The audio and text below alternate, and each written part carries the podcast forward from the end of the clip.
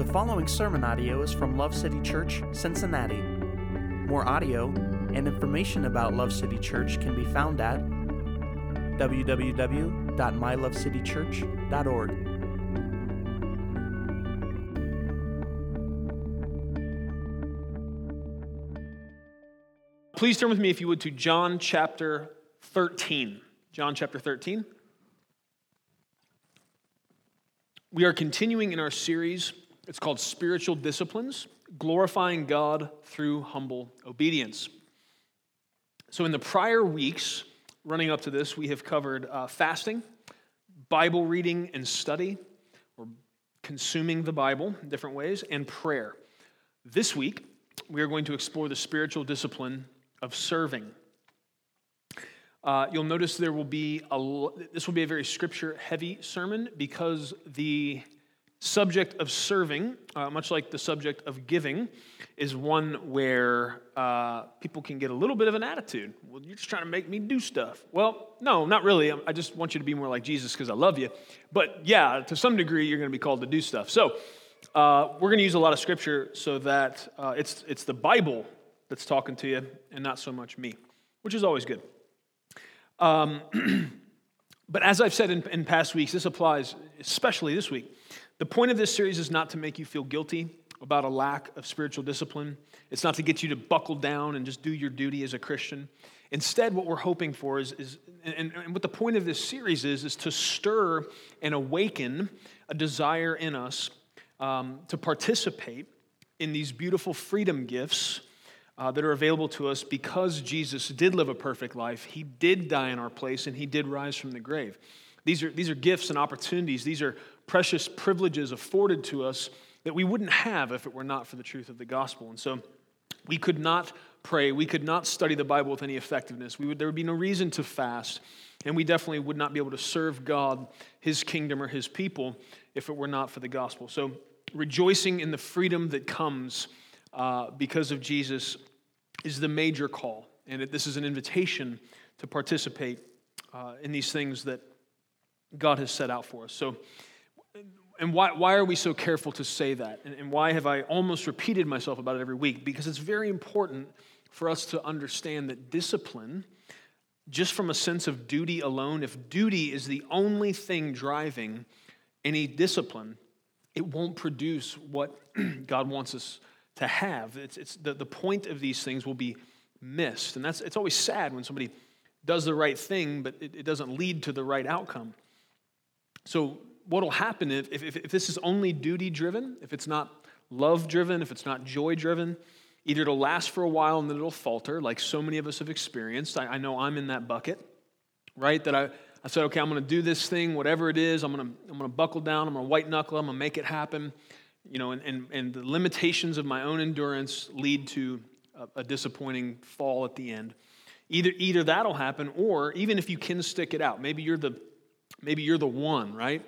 You got that self discipline for days. Um, even if you can stick it out, it's, it's still going to lack the transformative power that Jesus intends it to have for us. So we, we don't want to do that. We want to just have discipline. Uh, we want to have all the reasons why God wants us to do these things and, and invites us to participate. So, uh, 1 Timothy 4 7 admonishes us to discipline ourselves for the purpose of godliness. You're going to hear a lot about purpose tonight, purpose in serving, but overall, God wants us to discipline ourselves for a purpose, not just because He wants us to prove something or because He thinks we've got nothing better to do. The purpose is godliness. And throughout this series, I've asked you a question. And this question, the answer to this question is going to determine, it'll determine whether or not you can really benefit from what it is we're studying. Whether or not you really can take these teachings on discipline and see them as an invitation to a privilege as opposed to just a duty to be performed. The question is this what do you want to be? What do you want to be? See, if we're honest, we all have an answer to that question. There's a first answer that rises up out of our hearts. And part of the hope of this series is for the answer we have to line up with the answer God has, because God has an answer of what He wants us to be. He reveals that in Romans 8 29, where He says, Those whom He foreknew, He also predestined to be conformed to the image of His Son. God has committed to a process of not only saving us by grace through faith in Christ alone, but then working with us, shaping us, forming us, making us into a beautiful reflection of his son. And so God wants us to be like Jesus. To be Christ like is a part of the call and the mission of every Christian. To be Christ like is synonymous with godliness, and 1 Timothy 4 tells us to discipline ourselves for that purpose. And so, as we take these things on, as we accept the invitation to participate in these disciplines, as we see them as the, the freedom gifts that they are, we will, we will uh, be participating in the process of being conformed into the image of Christ. I want to be more like Jesus. I hope you want to be more like Jesus. And that's the whole point of what we're going to do in digging through this series. We want to be like Jesus. Um, Desire always precedes true discipline. That's why we're talking about desire before we get into any of these every week. Tonight, what we're asking God to cultivate in us is a greater desire for serving than we've ever had. And, and we want a hope to rise in us that, that that desire for the discipline of serving is going to give birth to joy filled and disciplined service. And that's going to be for our good, but also for God's glory. We thank God for all that, that any of that's possible. So we're going to read John chapter 13, verses 1 through 20. And uh, see what it is the Lord will say to us from His Word. Amen. I'm in John chapter 13, starting in verse 1. Now, before the feast of the Passover, Jesus, knowing that his hour had come, that he would depart out of this world to the Father, having loved his own who were in the world, he loved them to the end. During supper, the devil, having already put into the heart of Judas Iscariot, the son of Simon, to betray him, Jesus, knowing that the Father had given all things into his hands and that he had come forth from God and was going back to God, got up from supper and laid aside his garments, and taking a towel, he girded himself. Then he poured water into a basin, and he began to wash the disciples' feet, to wipe them with the towel with which he was girded. So he came to Simon Peter. He said to him, Lord, do you wash my feet? Jesus answered and said to him, What I do you do not realize now, but you will understand hereafter. Peter said to him, Never shall you wash my feet. Jesus answered him, If I do not wash you, you have no part with me. Simon Peter said to him, Lord, then wash not only my feet, but also my hands and my head. Jesus said to him, He who is bathed needs only to wash his feet, but is completely clean, and you are clean, but not all of you for he knew the one who was betraying him. For this reason, he said, Not all of you are clean. So when he had washed their feet and taken his garments and reclined at the table again, he said to them, Do you know what I have done to you? You call me teacher and Lord, and you are right, for so I am. If then the Lord and the teacher washed your feet, you also ought to wash one another's feet. For I gave you an example that you also should do as I did to you. Truly, truly, I say to you, a slave is not greater than his master, nor is the one who is sent greater than the one who sent him. If you know these things, you're blessed if you do them. I do not speak of all of you. I know the ones I've chosen, but it is that the scripture may be fulfilled. He who eats my bread has lifted up his heel against me. From now on, I'm telling you before it comes to pass, so that when it does occur, you may believe that I am he. Truly, truly, I say to you, he who receives whomever I send receives me. And he who receives me receives him who sent me. Praise God for his word. First of all, I just want to set up for us the importance of this. Every time Jesus spoke, every single thing Jesus did, on the, on the scale of importance, registers way higher than anything else. However, I want to just point out to you that the, the crucial nature of Jesus' actions here, the intentionality and the purpose behind what he's doing. Let me uh, point you again to verse 3. It says this Jesus, knowing that the Father had given all things into his hands, and that he had come forth from God and was going back to God, then he got up from supper and then he washed the disciples' feet. So you, here's, here's the beautiful thing that, that, by the inspiration of the Holy Spirit, John is able to let us into the, the thought process of the Master. Jesus, what's he thinking about? He's thinking about the fact he's about, this is right before he's going to be betrayed, which is right before what? He goes to be tortured, which is right before what? He goes to the cross. where he dies.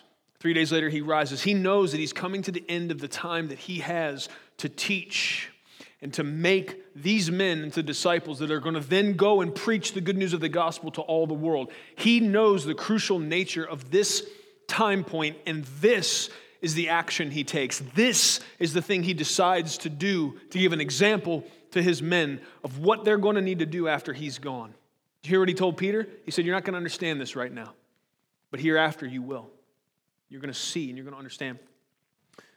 The imminent nature of his crucifixion and death and subsequent resurrection and ascension is on the mind of the master.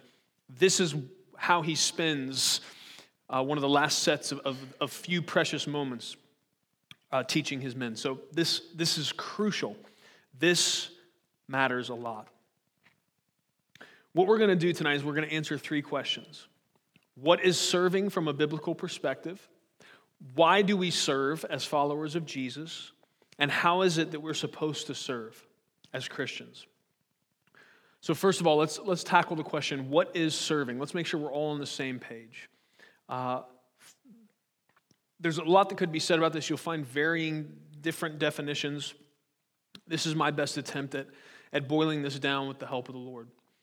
Serving is a physical expression and tangible overflow of our love for God and love for people. Serving is a physical expression and tangible overflow of our love for God and love for people. That's important. Motive matters, it always does. Let me give you uh, some additional verses to back up that definition. You might say, oh, there's a lot of other things that I would have said about serving. That's fine, and there probably could be, but let, let me tell you where this comes out of. I'm going to read you 1 Peter 4 7 through 11. Just listen, don't try to turn there. It says this The end of all things is near. Therefore, be of sound judgment and sober spirit for the purpose of prayer.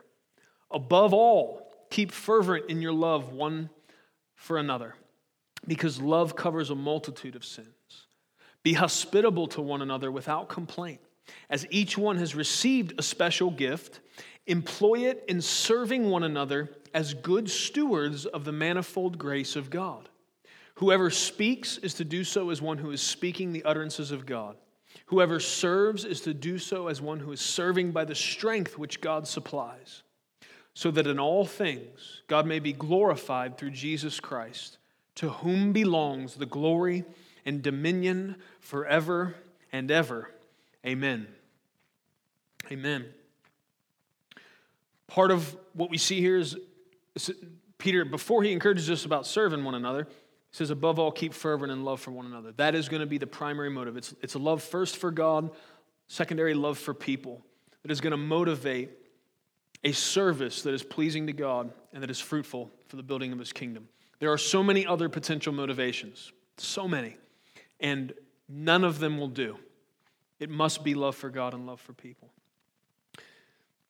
Secondly, in, in discussing what is serving, Serving, according to Peter here, is also good stewardship. Let me just remind you of what it said here.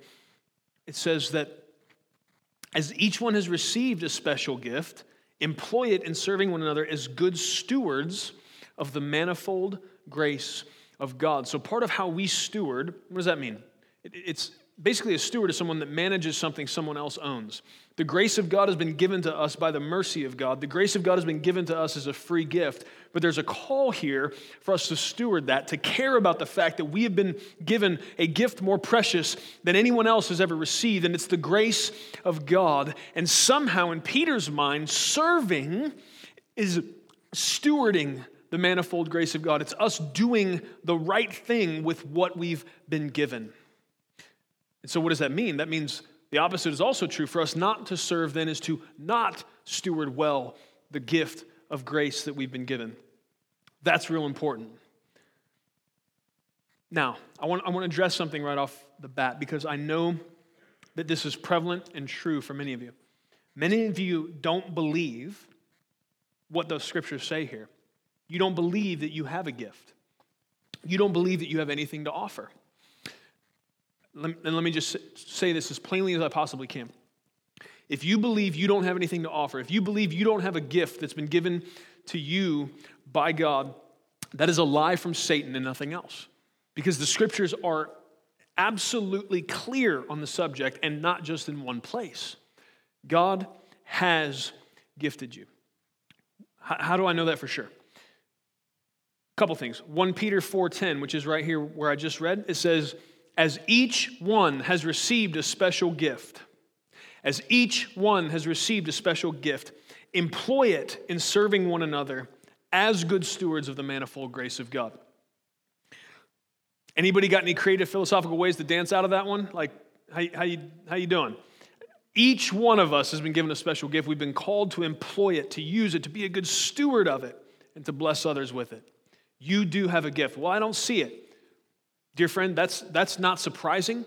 Uh, many places where we are blind and unable to see all that God sees. I'm just asking you by faith to reach for what the Bible says here and say, even if I can't see it, even if I don't understand it, even if nobody else sees it, even if a bunch of people that are fools have spoke the opposite into my life, told me I'm not worth anything and I'm not any good, I'm going to believe God's word on the subject. I'm going to believe I do have something that God's put in me. I'm going to figure out what it is and I'm going to employ it for the service of others as a good steward of the manifold grace of God. You might have to reach for this by faith, friend, but it's true. It's not just Peter that thinks so. Let me read you Romans 12. This is verses 4 through 8. If you want to track with me and look at this stuff later, please, you know, I'm, I'm hoping some of you are taking notes.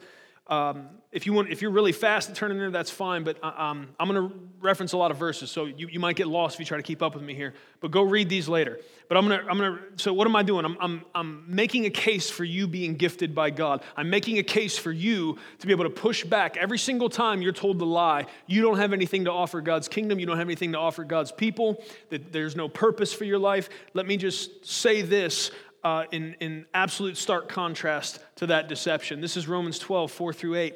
For just as we have many members in one body, and all the members do not have the same function, so we, who are many, are one body in Christ, and individually members of one another. Since we have gifts that differ according to the grace given to us, each of us is to exercise them accordingly.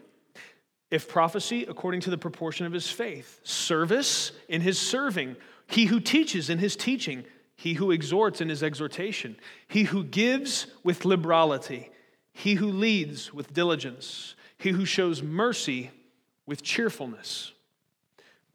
We see here one of the more concise lists of different things uh, revealed by the Spirit of God through the Apostle Paul, different ways that people are gifted. There are, there are discussions among theologians of whether this is an exhaustive list or not. Basically, the question is do you have one of these gifts for sure? Or is Paul giving an example here of some of the ways that God gifts his people by the Holy Spirit? Uh, we don't have time to take apart all the arguments and try to figure it out, but ultimately, the bottom line here is um, I, I, would say, you know, maybe, maybe you're like, well, I don't prophesy, uh, I don't teach, I don't exhort. Uh, I'm not very good at giving because I think I'm broke. Uh, I don't lead, and I'm not very merciful. I'm real mad all the time. Well, okay, but but there's another one here. It says him and his somebody that, that serves in their service. Uh, that they should they should do that to the glory of God. They should do that by the power of God. And so, all of us can serve, uh, and and that to see that first of all, just to change our frame of reference and see serving as a spiritual gift, something that God will put in us, give us an ability to do, and then empower us to, to walk that out. Uh, I think, man, a lot of times service gets a bad rap. It gets, it gets put down on this low place in the totem pole that, that God doesn't see it that way. The Bible doesn't see it that way. So we need our vision to be corrected to see it the way heaven sees it, as opposed to the way we or our culture sees it. Great spot to say amen. I'm glad you did. Amen. Still a little scratch in the throat, so I'm going to do a few drinks in here. I'm going to leave that one right there that, that we need to change our point of reference in the way we see serving and see it the way God sees. I'll let you think about that while I take a sip. Amen. I want to think like God thinks about stuff. I need his help because I don't all the time. Do you see that one of those spiritual gifts was giving?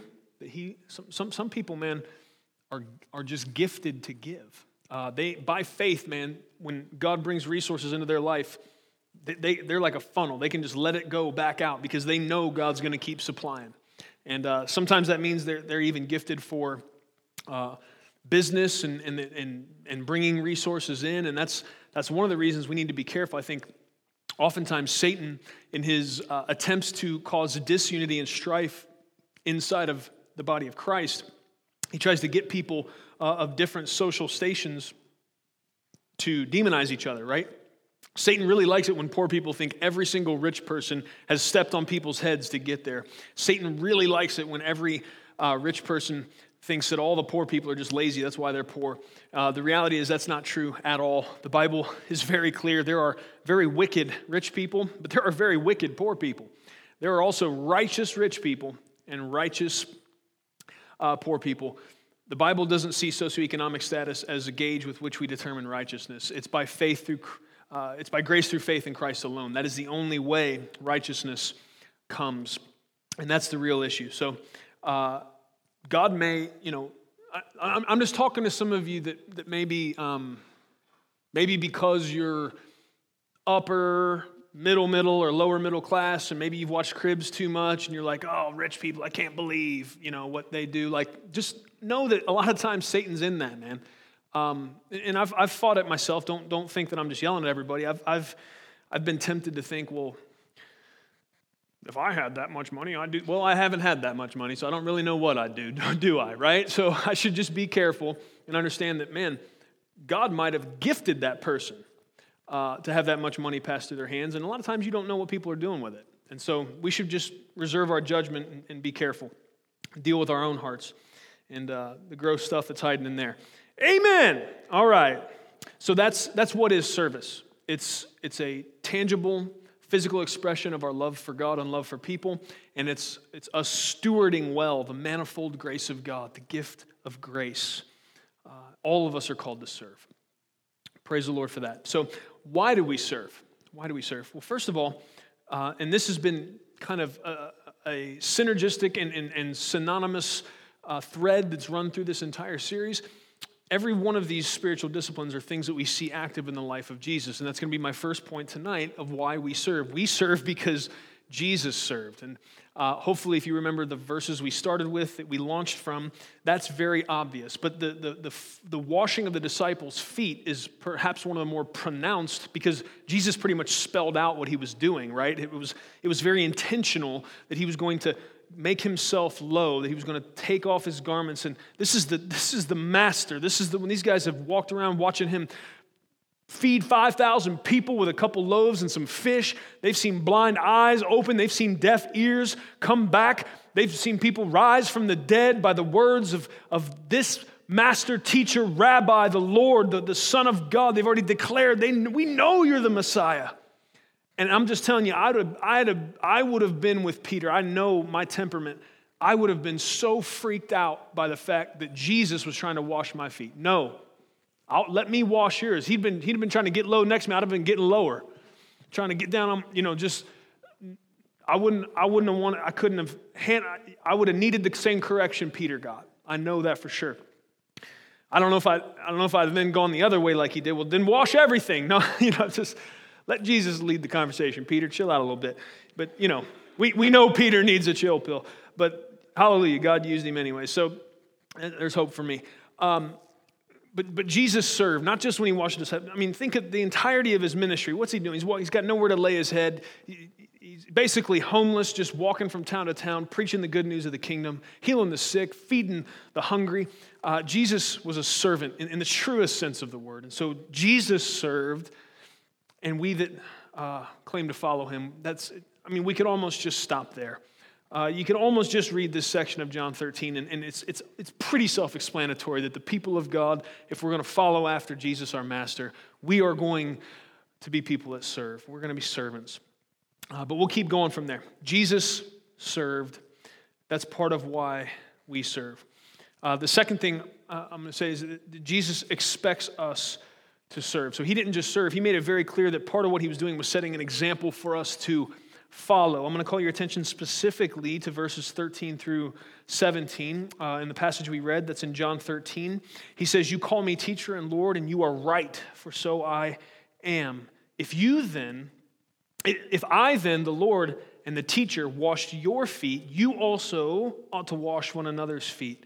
For I gave you an example that you also should do as I did to you. Truly, truly, I say to you, a slave is not greater than his master, nor is the one who sent greater than the one who sent him. If you know these things, you are blessed if you do them. So Jesus didn't leave any question about what was going on here. He intentionally, at the very end of his life, spent these moments teaching something through action. He didn't just lean back at the table and say, hey guys, serve one another. Jesus knew that we do better sometimes if we have an example. So he, the very highest, and he makes that point, doesn't he? He says, You call me teacher and Lord, and you're right.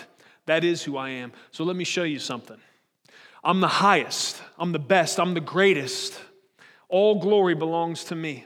I come from the Father, and I'm about to die for your sins. I'm going to go low. I'm going to show you that the highest is going to go the lowest. And, and we fit in between that spectrum, right? Are we as important as Jesus? Nowhere close. And there, we'll never have an opportunity to go lower as a servant than he did. And so he's left us without excuse. He's left us with no option. His expectation for us to be servants, both in our mind and hearts and in our actions, it, it is undeniable. This is the will of God for us to take on the mantle, to take that take that servant's towel and wrap it around us and keep it on. Let our hearts be oriented towards that. Jesus both exemplifies and teaches this truth in John 13. This, this truth is echoed uh, in the teachings of the Apostle Paul in Romans 12. I'm going to read you a significant portion here. Uh, this is Romans 12, verses 1 through 13. I'm talking about the fact that Jesus expects us to serve underneath the big umbrella and idea of why it is we are servants as Christians. Jesus does expect us to, to serve. Therefore, I urge you, brethren, by the mercies of God, to present your bodies a living and holy sacrifice. Pause. That's, if you've heard that a lot, it may just kind of roll over your head. We got to think about this a second. What is he saying? A living and holy. If you take something and you're going to sacrifice it to God, this is a reference to, to the Old Testament system sacrificial system. And you take that goat you take that sheep you take them turtle doves man whatever you brought to sacrifice and you give you give those to sacrifice they're going to take that thing they're going to kill it spill its blood and it's going to atone for sin. When you give something as a sacrifice man there's no holding back. You don't give half of it. If you bring that thing to be sacrificed it's all in all the way. When you sacrifice you're giving it all. And and he calls us here not to not to come and put ourselves on an altar and be slaughtered. Jesus did that so we don't have to, but he called us to be a living and holy sacrifice, totally set aside, consecrated, and given to God in service. He says, Be a holy sacrifice acceptable to God, which is your spiritual service of worship. And do not be conformed to this world, but be transformed by the renewing of your mind, so that you may prove what the will of God is, that which is good and acceptable and perfect. For through the grace given to me, I say to everyone among you not to think more highly of himself than he ought to think. Woo, there's a fridge magnet verse, isn't it? Come on. I'm to say it again. What do you say? For through the grace given to me, I say to everyone among you not to think more highly of himself than he ought to think, but to think so as to have sound judgment, as God has allotted to each a measure of faith. For just as we have many members in one body, and all the members do not have the same function, so we, who are many, are one body in Christ, and individually members of one another. Since we have gifts that differ according to the grace given to us, each of us is to exercise them accordingly. If prophecy, according to the proportion of his faith, service in his serving, or he who teaches in his teaching, he who exhorts in his exhortation, he who gives with liberality, he who leads with diligence, he who shows mercy with cheerfulness. Let love be without hypocrisy. Abhor what is evil, cling to what is good, be devoted to one another in brotherly love, give preference to one another in honor, not lagging behind in diligence, fervent in spirit, serving the Lord, rejoicing in hope, persevering in tribulation, devoted to prayer, contributing to the needs of the saints, and practicing hospitality. You might be saying, man, did you get confused? I think you already read that. No, I read it twice on purpose. Hallelujah. That's good for us to hear, dear friends. Amen. We serve because Jesus served. We serve because Jesus expects us to serve. It's made clear through his life and example, it's made clear through the teachings of his apostles. Lots of other places we could have pulled, but these are some strong words here. Uh, it, it just, I don't know, maybe, maybe someone else can imagine wiggle room around this. I can't. I don't see any way around it. I'm not looking for one either, so I guess maybe that's why. The third reason we serve as followers of Jesus is because it brings glory to God. I don't know if you caught this when we read uh, from 1 Peter earlier, but I'm going to read it to you again. This is verse 11 of 1 Peter 4. This is, this is precious. Whoever speaks is to do so as one who is speaking the utterances of God. Whoever serves is to do so as one who is serving by the strength which God supplies, so that in all things God may be glorified through Jesus Christ, to whom belongs the glory and dominion forever and ever.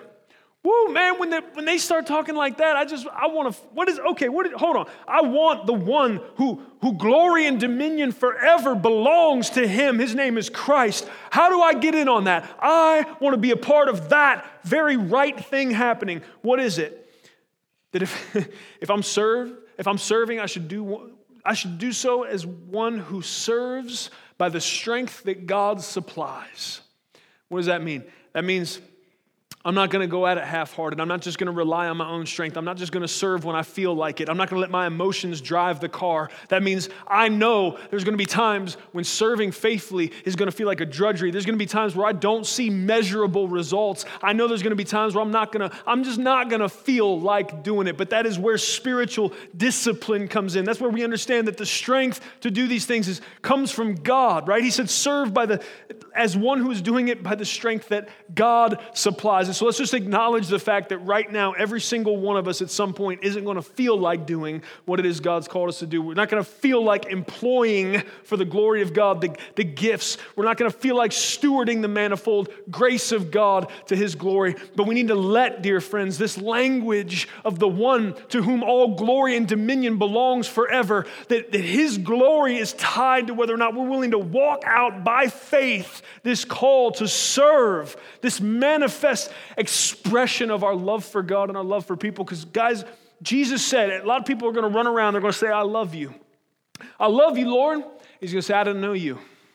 Here's one of the ways, friends, where we know this is not just a lip service thing for us. This is not just, yeah, uh, you know, I'd like to get to heaven, so I'm going to say a couple things I heard someone tell me to say. When, when the gospel, when the grace of God comes in and changes a heart, there is a desire that then comes to participate in bringing this beautiful God of ours the glory that is due his name.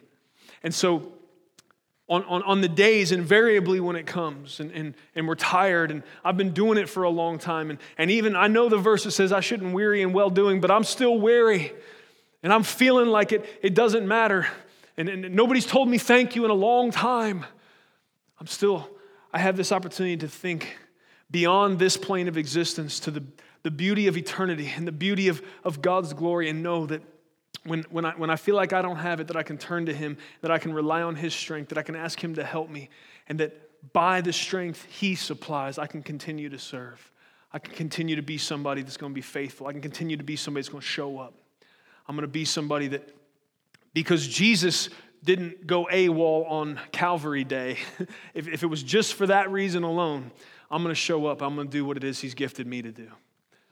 Amen. Amen. Praise God.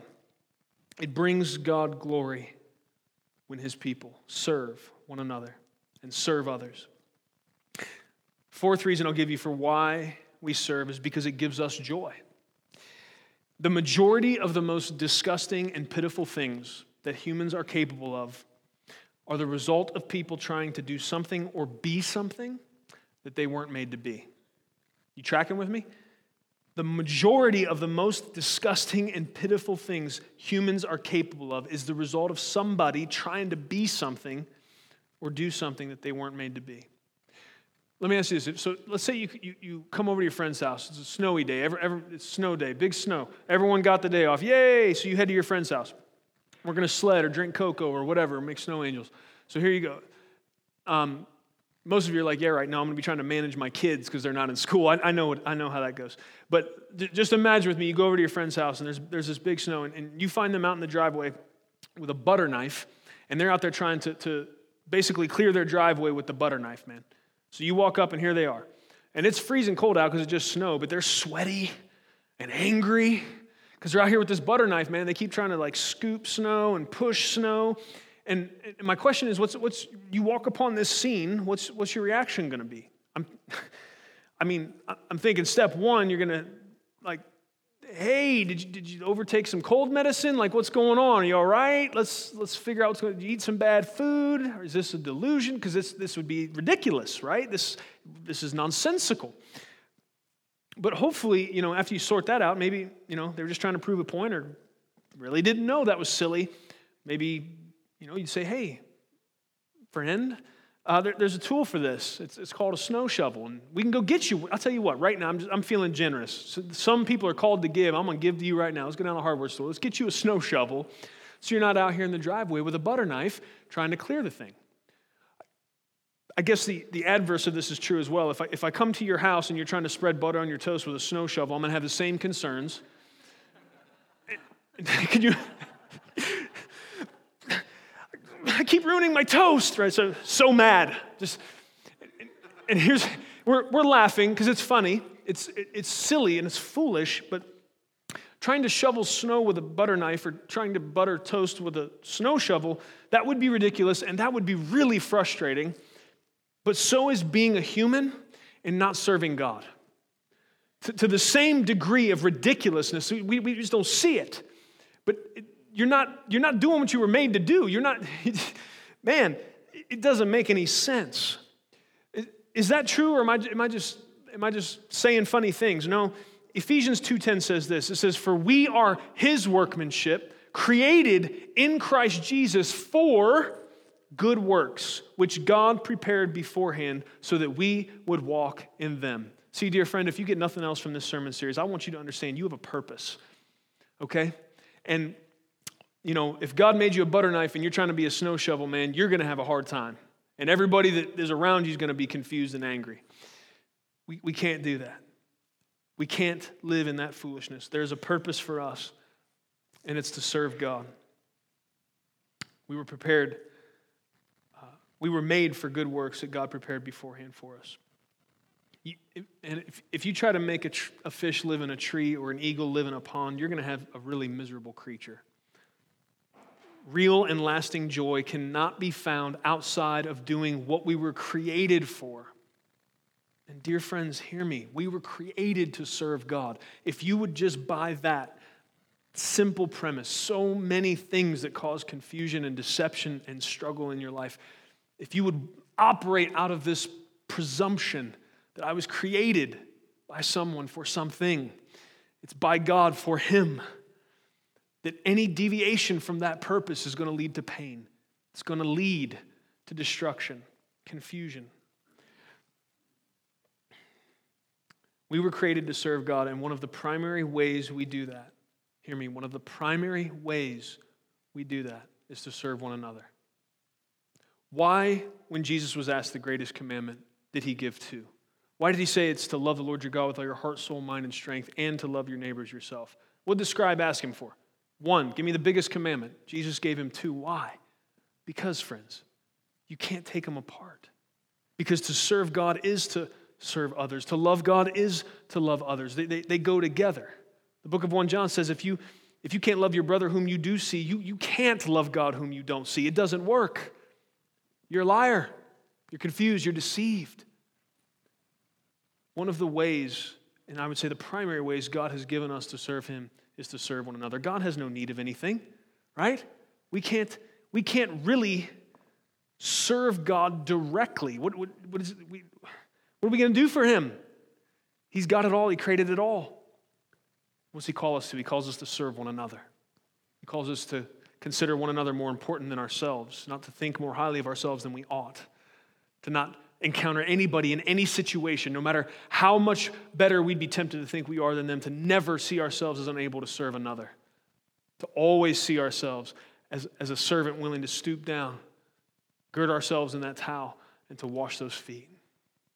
There shouldn't be anybody we could come up to, anybody that could come up to us, that we would see ourselves as too high, too great, too special not to serve them. This is the call of those who would follow Jesus. That's why we serve. The last point being because it leads to joy. It really does. You're telling me serving other people instead of serving myself is going to lead to more joy for me. I realize the math doesn't add up, but isn't, isn't that true in a lot of what Jesus has taught us and what his word declares? It, it is. This is an inside out, upside down kingdom. First will be last, last will be first, right? Amen. So we talked about what service is, we talked about why we serve, we talk about how we serve. Now, before we describe some practicalities as, as, it pertains to that, the most important question to how we serve is what motivates us to serve. Uh, and that might seem like the same question as why we serve, and I guess to some degree it is, but really there is, there is some overlap. But the motivations we're going to talk about, they deal more with internal heart level things as opposed to like broader reasons that apply to all of us, as we discussed before. So, how we serve is, is tied so closely to why we serve that we won't, we won't get the how right if, if some of these deep motivations are not checked. And so we're going to just talk about those underneath the idea of how, because why and how are, are man, they are closely coupled. And so let's just look at some motivations. First of all, we should serve God out of obedience, the motivation of obedience. De- uh, Deuteronomy 13, verse 4, Moses declares this You shall follow the Lord your God and fear him, and you shall keep his commandments. Listen to his voice, serve him, and cling to him. Throughout all of the scriptures, there is this idea that we have been created for the service of God. God has made us, and there, there's a beautiful duality to our existence. We are called to serve Him, yet He has also called us into this beautiful, love filled relationship where we are His sons and daughters, and He is our Father. And so, yes, there is, there is an element of Him as King and we as subject, uh, but at this very same time, wrapped up into that package is this beautiful reality that the, the most prevalent way He's invited us to address Him is to call Him Father. And so, just out of, we, we need to get okay as the people of God with the idea of obedience being a motivation. It still has to be a love motivation, but I want to obey God. I want to obey Him. And we should, we should, every single time we find ourselves not wanting to obey Him, we should stop and pay super close attention to what's causing that. What lie am I believing that makes me not want to obey what a father as good as our God has said to me? Whether it's something he is commissioning me to do or something he's prohibiting me from doing, anything he's trying to get us to do or not do is because he loves us and he's proven that undeniably. Amen. We should serve out of obedience. I'm fine with the idea God deserves my obedience. Utter, complete, total, without question obedience. Secondly, we should serve out of gratitude. Prophet Samuel said this in 1 Samuel 12 24. He said, Only fear the Lord and serve him in truth with all your heart, for consider what great things he has done for you. Friends, as we serve, this is part of why elsewhere in Thessalonians we're told that the will of God for us is to be thankful in every situation. Because if gratitude has not saturated our heart and mind, if we do not have a disposition of gratitude, invariably our service will end up becoming a drudgery. Invariably, it will not be fueled by, by a thankfulness and a heart that is full of, of gratitude towards God. How does that happen? How, let, us as, as, we, as we sit here under the teaching of God's word, as we sit here presumably under the working of his spirit in our hearts, let's, let's ask this question. Let's out ourselves and let's be honest. Are there times when I'm not walking in the truth of the scriptures that calls me to be grateful at every single moment? Are there times where I'm feeling ungrateful instead of grateful? Is that ever true for you? Here, I won't even look. Is that ever true for you? My hand's in the air. You ever ungrateful instead of grateful? Yes, you are. Book of First John says if you say you have no sin, you're a liar. I'm just going to say right now if you say you're never feeling ungrateful, you're a liar. Did you just? I did. Love you. Yeah, man. We, we do. We, we are perennially tempted towards ingratitude. Why? Why? Because we forget. We get our eyes all focused on the junk around us and stuff that's going on, things we wish we had, what was different, what I wish I would have done, what I think God should do right now in this moment. Friends, if we knew everything God knows, we would do exactly what He's doing right now. if, you knew if you knew everything God knew, you'd pray for exactly what's going on in your life right now. Because He is faithfully stewarding you, He is faithfully guiding you in a process He's not just about you feeling happy right at this moment or feeling like you got everything your little heart desires. Right now, he's about this greater, beautiful, eternal process of shaping you and forming you, conforming you into the image of his son. He's got eternity on his mind. That's his great and glorious goal. That's the end that we're headed for. Hallelujah. If we think about eternity a little more often, it might help us. We got to serve out of gratitude. We need to understand all he's done for us. And I don't just mean reaching back to the, I mean, if God had stopped at shedding the perfect, sinless blood of the Lamb of God at Calvary that day, if he had stopped at the culmination of his plan of redemption and done not one other thing for us, not given us one other of the precious promises contained within these scriptures, he would be worthy of our obedience and our worship forever. Is that not true? But he's gone so much farther beyond that. He said, Not only am I going to do all the work so that you can be saved by grace because you can't save yourself, but I'm also now going to give you the Holy Spirit. I'm going to be with you to the end of the age. I'm going to walk with you. I'm going to include you in what I'm doing. I'm going to allow you to have this beautiful gospel in your heart, on your mind, and upon your lips. I'm going to let you participate in the redemptive history that we're going to celebrate for eternity. Come on. He's good. What's he done for you? I don't think he's done anything for me lately. Well, you're not thinking hard enough about it. Take a big, deep breath. That's his grace to you right there. That's his air. Amen. We should serve out of gladness. Psalm 100, verse 2 says, Serve the Lord with gladness. That wasn't a very long verse. It doesn't need to be, does it? It says, Serve the Lord with gladness. I will call your attention to um, the book of Nehemiah. Nehemiah talks about the fact that he found out the walls of Jerusalem were broke down, and uh, he, was, he was so just emotionally uh, destroyed over that that he, he could not uh, keep it from his countenance. Uh, it was obvious. And so uh, when King Artaxerxes said to him, what, What's going on with you, man? This, this, this expression on your face can only be sickness of heart. It can only be, you, you, you must really be sad about something.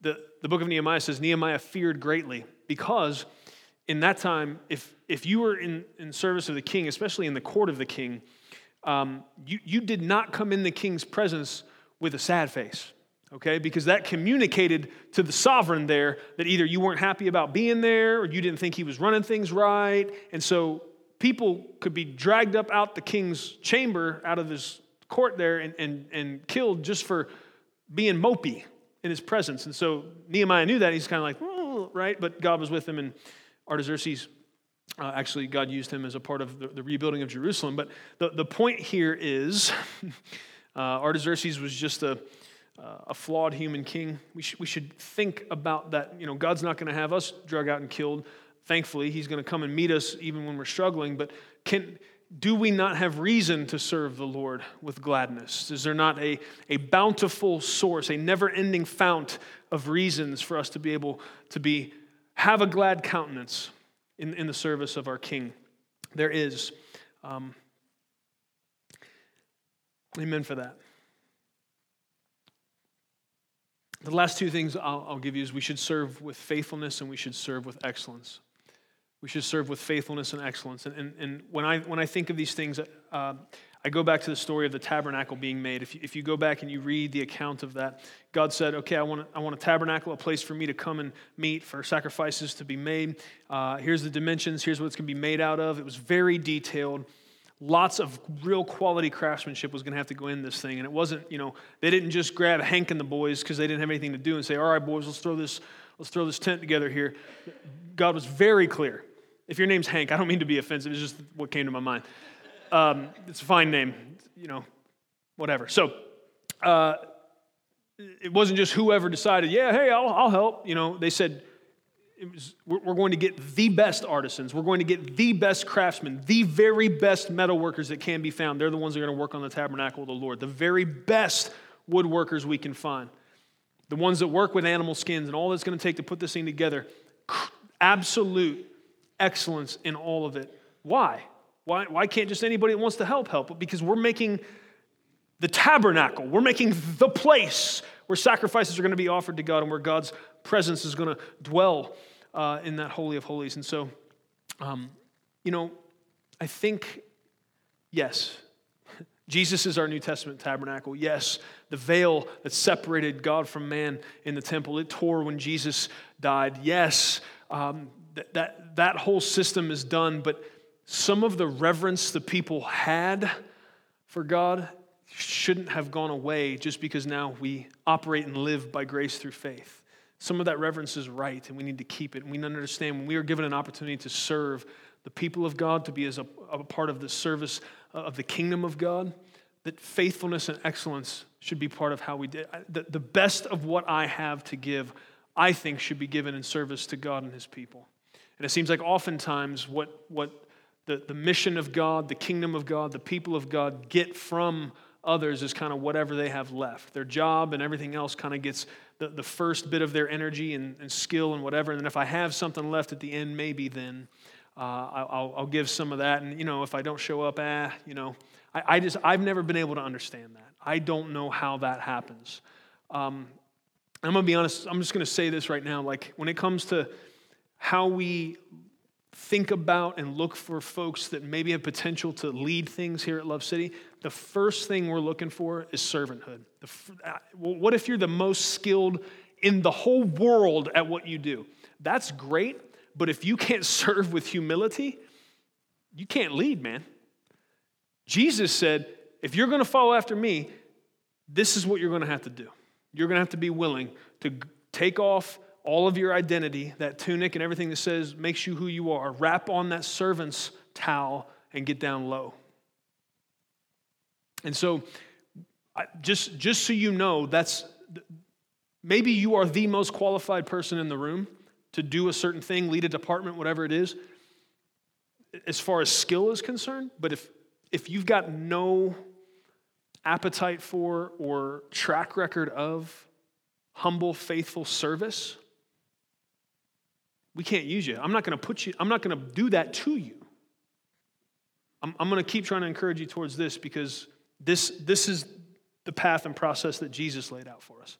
You got to be able to serve to lead.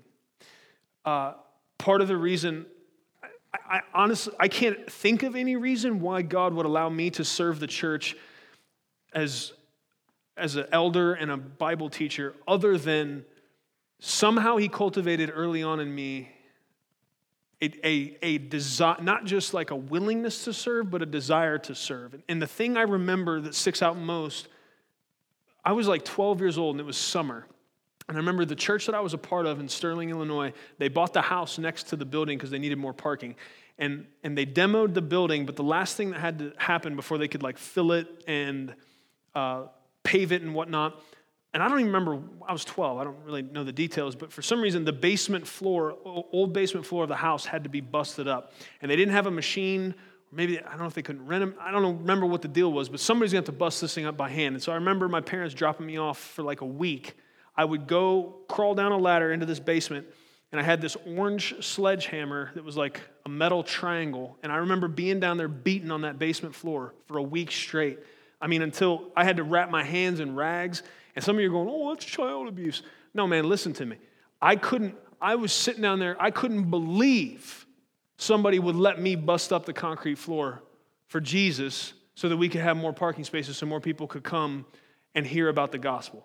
I was thrilled with it. Now, is that because I'm some great person? No, somehow God cultivated that in me. Nobody taught me that.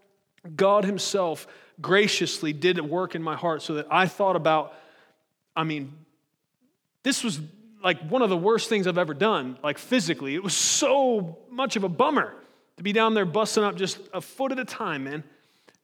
And you're like, when you were 12, how'd you do that when you were 12? Well, listen, by the time I was 10, I don't know if you guys have ever shopped at places like Walmart or Target, but they have something called Husky jeans, and it's for big boys, okay? So from the time I was 10, I had Husky jeans. So I was big enough to do this. This was not a problem. Size was not an issue. But I'm just telling you right now, and, and, and the first thing anybody ever asked me to do in as a, as a part of like serving the church for the weekly gathering of God's people uh, was to usher. And, and my pastor at the time called me in the office. He said, I, I think you should usher. I, I'm telling you right now, I couldn't believe they would let me usher in the house of God, that they would let me serve the congregation and, and let, let me be responsible for making sure whatever was underneath that, that umbrella of responsibility, that they would trust me with that. Got there early, stayed there late. I'm just telling you, all of that is by God's grace. None of that's because I'm, I'm some special person. And, I, and the only reason I'm telling you that, I, I, didn't, I didn't know somebody else's story to say. All I'm saying is I think God did that to me, and I think that's, He did that with me, and that's the only, because I'm, I got nothing else really to give to the like Bible teacher, elder, leader thing. I don't, I still feel underqualified every day about it. I, I still don't know why God picked me or has me doing this. But when I think through my life and, and the, the arc of growth he's taken me on, I think it's those things. I think it's a willingness, and it's only a gift from him that that happened, but just a willingness to serve. And I promise you, I've told, I've, I'll let all of you in. I've told certain people, I've been scared to say this in front of a lot of people, but there's many times, man, I wish God would have left me alone and left me as an usher. You know what I mean? Because I'm, I'm just telling you, it's, it's, Sometimes that feels like it would be easier, but it wouldn't because I want to obey God and do whatever He's made me to do. And if I was trying to be an usher and God had called me to be an elder, I'd be miserable like a fish in a tree. So I know that, but I'm just saying. Uh, a, willingness to serve and do whatever it is God has called you to do is, is going to be a part of, of your arc of growth and becoming like Christ. You're never going to get where God, God's ultimate vision for what He wants to do with your life if you're not willing to be faithful with little. He can't make you faithful with much if you won't be faithful with little. He just he won't do it. He won't do it to you because he loves you. Because if he skips you over faithful with little and takes you to faithful with much, it'll blow up. It'll ruin your life and, it'll, and other people will get hurt by it and it won't be good. Okay? Amen. Hallelujah.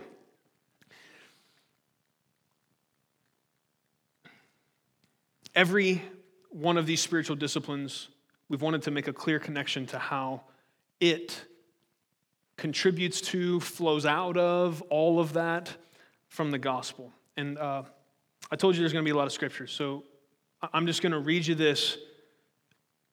How does serving in the name of Jesus, how does that tie to the gospel? How does it show the gospel? How is it possible?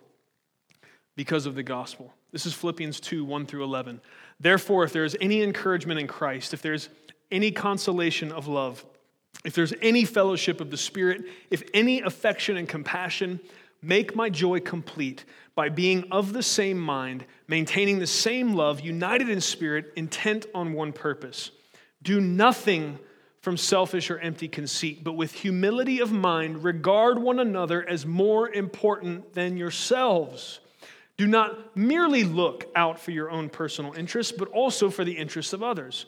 Have this attitude in yourselves, which was also in Christ Jesus, who, although he existed in the form of God, did not regard equality with God a thing to be grasped, but he emptied himself, taking the form of a bondservant, and being made in the likeness of men, being found in appearance as a man, he humbled himself, becoming obedient to the point of death, even death on a cross.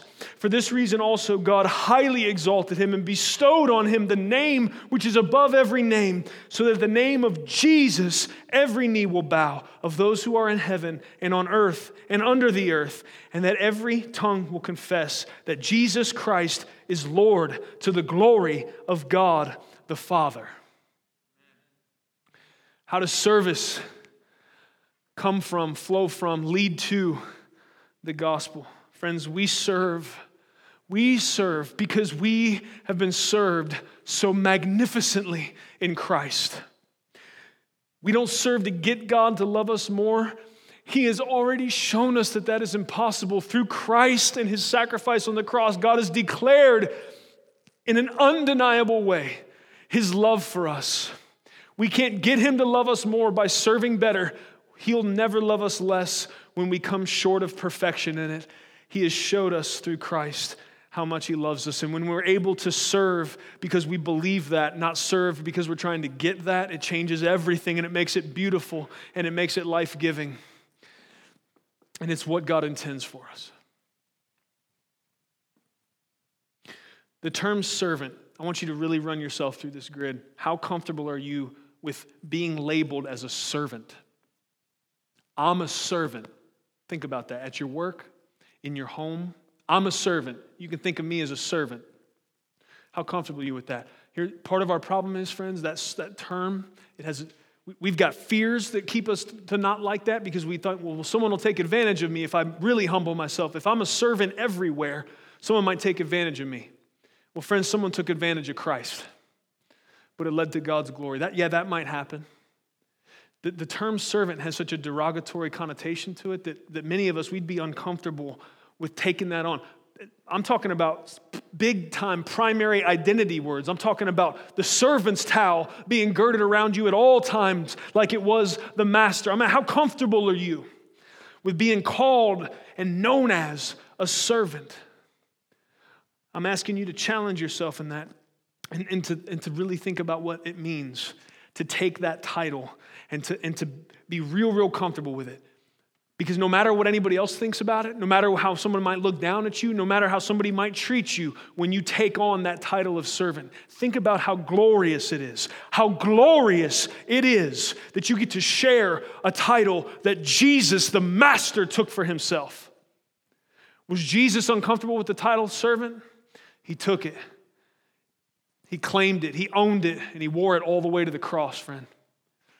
Will you be a servant? Will you serve your family? Will you serve those closest to you? Will you serve at work? Well, everyone else gets ahead by stepping on people. No, no, not you. No, because you belong to Jesus. Will you serve? Will you serve in the house of God? Will you serve among God's people? Will you serve for the mission of the gospel going forward? Will you serve until you feel like you can't serve anymore and then lean upon the strength that God supplies to go ahead and serve some more? Will you lay down your life the way Christ laid his down? Will you be a living sacrifice to the glory of God?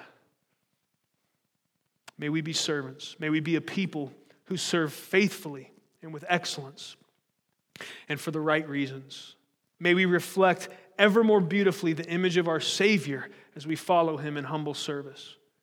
And may all of this lead to God's great glory and our great joy. Amen. Amen. Let's pray. Father, we come before you in the name of Jesus. Lord, we thank you uh, for the book of John. We thank you for the window we see into the mind of our Master Jesus as he stripped himself down and, and girded himself with a servant's towel with no hesitation. He who is greatest made himself lowest.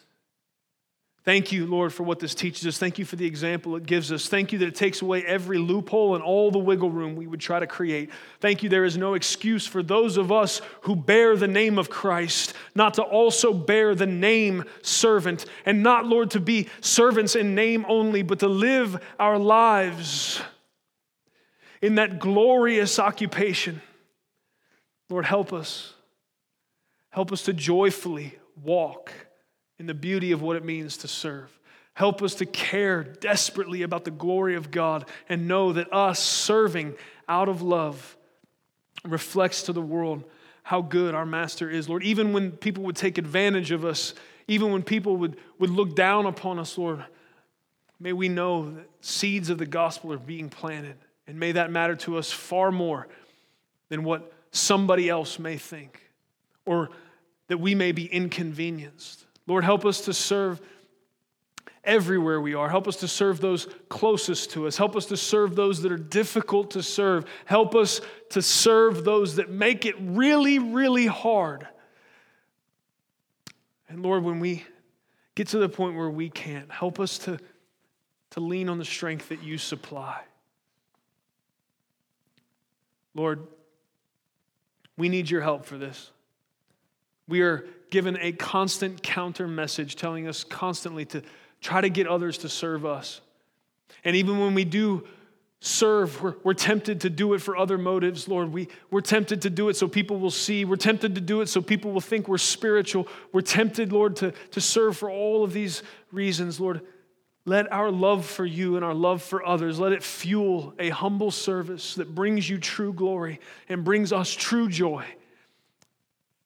And may this lead to the furthering of your gospel, the growing of your kingdom. Hallelujah. We worship you. We thank you for the truth of your word and these things. We thank you for the promise that when we can't do this on our own, that you'll help us and you'll meet us where we're at. Lord, I ask you to cultivate a desire in us for this we can't do it. We know we can't do it, but Lord, help us to desire it, to pray about it, to ask for your help in it. We invite you, God, to lend us your strength. Help us. Help us participate in the beautiful gift of being a servant, in the privilege of serving in the name of Christ. Hallelujah. We worship you, Master. It's in Jesus' name we pray. Amen. Thank you for listening to audio from Love City Church, located in Cincinnati, Ohio. Feel free to make copies of this message to give to others, but please do not charge for those copies or alter the content in any way without permission. To give or find out more about Love City Church, visit www.mylovecitychurch.org.